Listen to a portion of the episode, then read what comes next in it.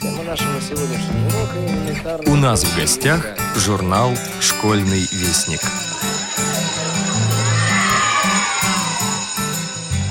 Здравствуйте, уважаемые слушатели Радио ВОЗ, а также читатели и почитатели журнала «Школьный вестник». У микрофона Юрий Кочетков. Прослушайте, пожалуйста, анонс третьего номера нашего журнала. Этот номер начинается с очередной главы повести Александра Панкова «По следам Василия Ярошенко». В этой главе речь идет о пребывании Василия Яковлевича Ярошенко в Японии. Далее вы сможете прочитать статью нашего постоянного автора из Санкт-Петербурга Андрея Гостева «Интересная рядом». Это статья о путешествиях ребят нашего клуба «Масштаб Плюс». Основной целью нашего клуба является организация доступности путешествий для людей с ограниченными возможностями здоровья. В Санкт-Петербурге гор нет, зато есть высокие здания, исторические памятники, на которые можно подняться Исаакиевский собор 101,5 метра, Петропавловский собор 122,5 метра, Смольный собор 93,7 метра и другие. Наш город с высоты можно ощутить в вертикальной плоскости. Тем более, что реабилитационный туризм и краеведение всегда идут рука об руку. На наш взгляд, эта статья очень интересная, и всем слушателям я советую с ней обязательно познакомиться. «Год экологии в России». Так называется статья Елены Федоровой. 2017 год объявлен в Российской Федерации годом экологии. А что такое экология? Это слово можно услышать так часто и в таких разных контекстах, что не всегда понятно, а что же на самом деле имеется в виду. В магазинах нам предлагают экологически чистые и экологически безопасные продукты. Правда, цена на них существенно выше, чем на опасные. На упаковке чая производитель пишет, что собран он в экологически чистом месте.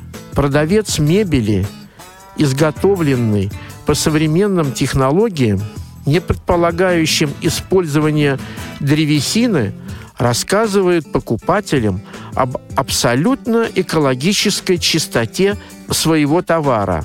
Психологи озабочены экологией души личности. Менеджеры по связям с общественностью крупных компаниях, особенно нефти и газодобывающей промышленности, трудятся, не покладая рук, чтобы создать им безупречный зеленый имидж – во многих странах существуют зеленые политические партии. У них много сторонников. Что такое экология на самом деле и что ученые действительно подразумевают под этим словом, вы узнаете, прочитав эту очень поучительную статью. Не будет преувеличением сказать, что Апухтин не забыть современным читателям благодаря часто звучащим романсам Чайковского, Рахманинова, Аренского, написанным на его стихи. Это «Ночи безумные», «Ночи бессонные», «Пара гнедых», «Разбитая ваза», «Острам». Положенные на музыку произведения Апухтина как бы заслонили собой все остальное – что он написал. Право представлять все творчество Апухтина эти романсы завоевали еще при жизни поэта. Но творческое наследие Апухтина не исчерпывается одними романсами. Оно достаточно широко и многообразно.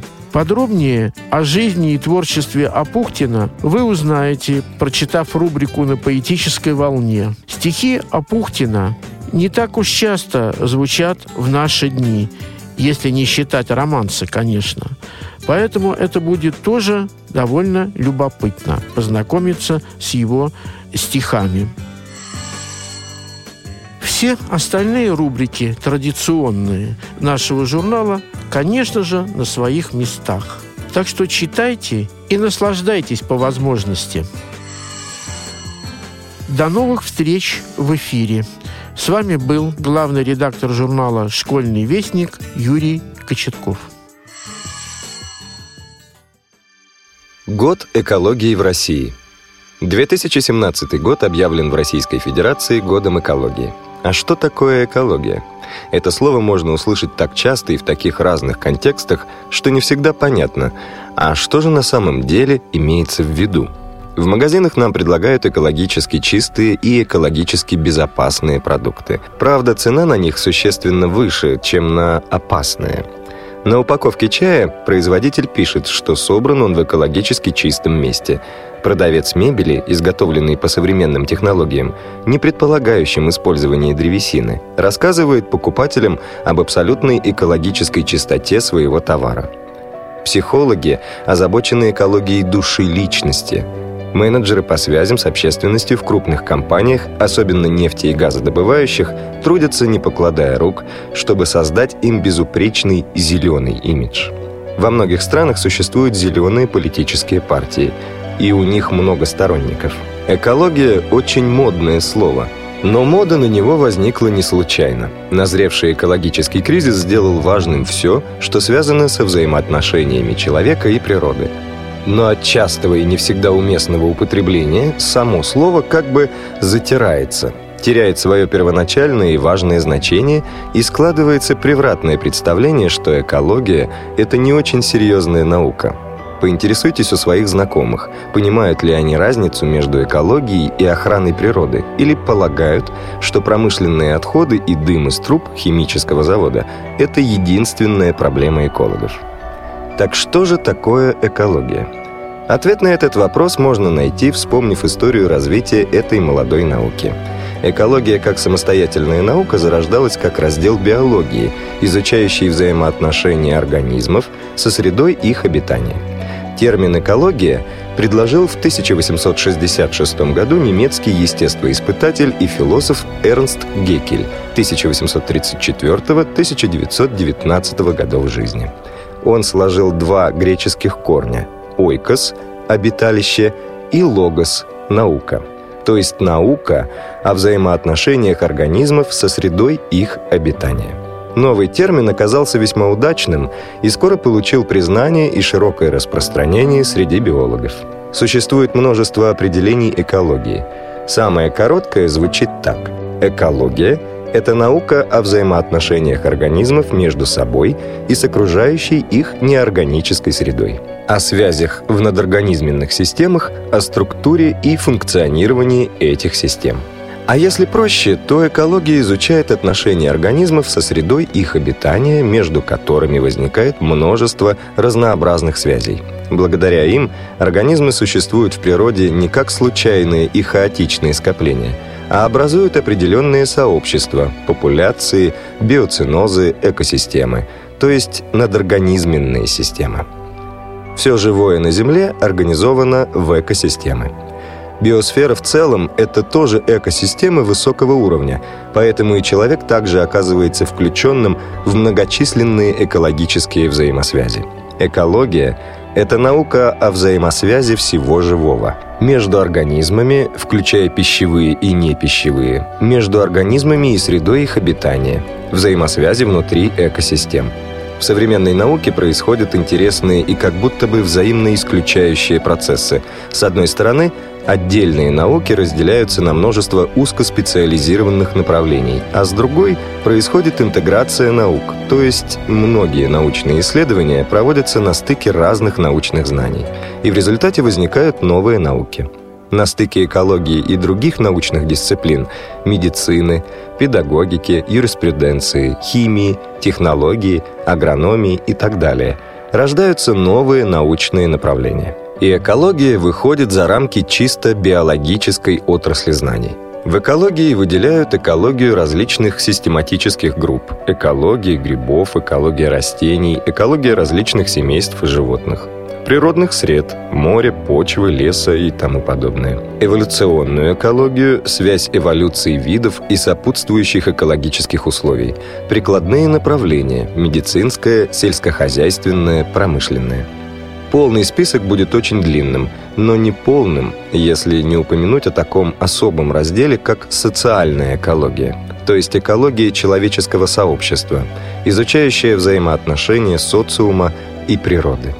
После того, как мы разобрались, что такое экология, не будет лишним развести экологию и некоторые другие науки и понятия, которые часто смешиваются, создавая невероятную путаницу. К экологии иногда ошибочно относят ряд дисциплин.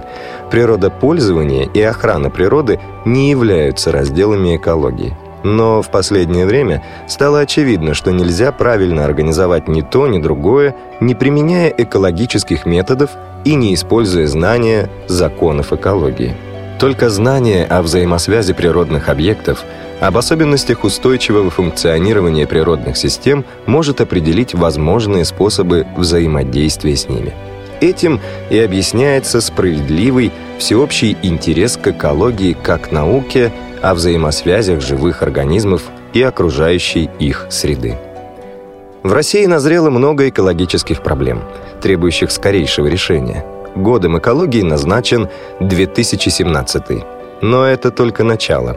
За один год со всеми намеченными задачами вряд ли реально справиться. А вот начать решать самые актуальные, разработать четкую экологическую программу на будущее, обратить внимание общества на проблемы экологии очень даже возможно. Тем более, что средства выделены немалые. Бюджет года экологии превышает 347 миллиардов рублей. Первоочередная экологическая задача страны – это урегулирование обращения с отходами. Заняться есть чем. От ликвидации нелегальных свалок и введения системы сбора ртуть-содержащего мусора и использованных батареек до переоснащения производств и внедрения зеленых технологий переработки и уничтожения отходов. Планировалось, что уже с 1 января 2017 года мусор будут собирать, перевозить, обрабатывать и утилизировать с учетом видов и классов опасности отходов, их объема, происхождения и других факторов. Увы, многие регионы к мусорной реформе оказались не готовы. Переход на новую систему отложили до 1 января 2019 года. А пока новая система утилизации отходов будет введена только в 12 пилотных регионах. Среди них Байкал, Алтай, Липецкая, Нижегородская, Белгородская, Волгоградская, Томская и Кировская области, Татарстан и другие. По данным экологов, в России свыше 20 тысяч стихийных нелегальных свалок. За ними никто не следит. И отходы бесконтрольно гниют. В год экологии планируется ликвидация свалок в Тульской, Липецкой областях, Санкт-Петербурге и Чебоксарах. Намечена рекультивация мусорных полигонов в Московской, Брянской, Новгородской и Нижегородской областях, в Мурманске и его области, в Карачаево-Черкесии, Крыму, Бурятии и Челябинске.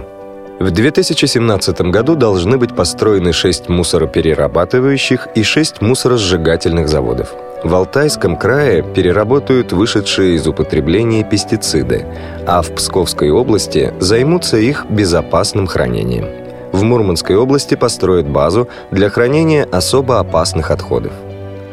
Минприроды создаст специальный веб-ресурс – народную карту свалок – на которой можно будет отметить местоположение бесконтрольного мусорного полигона и проследить, как идет его устранение. Еще один важный пункт экологической программы 2017 года – это устранение последствий загрязнения окружающей среды нефтью в Татарстане, Чечне и Бурятии, а также ликвидация человеческих следов в Арктике. Министерство природных ресурсов и экологии планирует создать в 2017 году 11 новых особо охраняемых природных территорий.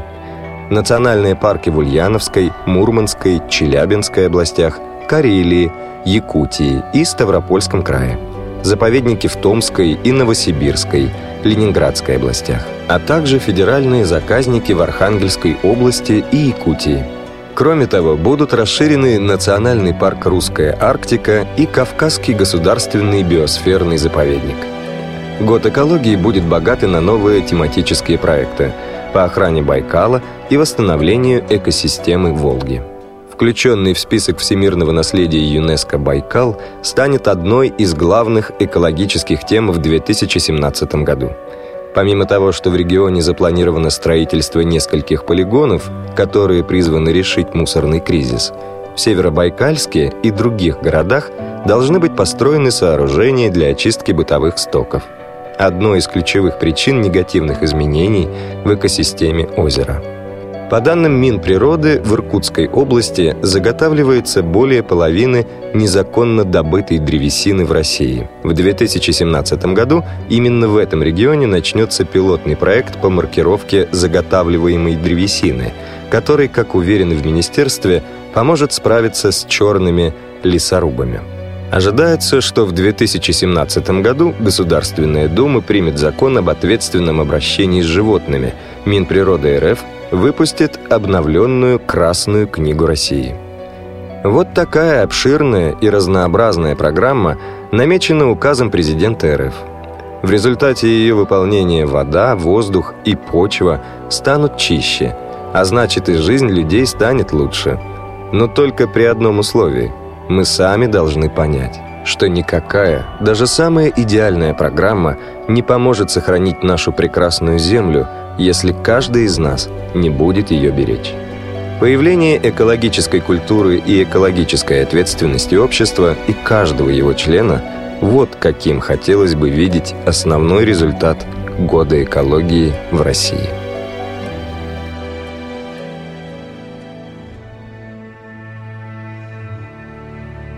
Интересное рядом. Это статья о путешествиях нашего клуба «Масштаб Плюс» для слепых и слабовидящих по северо-западному краю России. Когда в прошлом году мы разрабатывали проект восхождения на высшие точки северо-западного региона, то и не предполагали, что охватим такую большую территорию. Члены нашего клуба «Масштаб Плюс», слабовидящие Сергей Шарапов и Олеся Такунова, совершили подъем на высшую точку Европы, гору Западный Эльбрус, 5642 метра над уровнем моря. Конечно, такие далекие поездки требуют серьезных усилий, организационной, материально-технической и физической подготовки.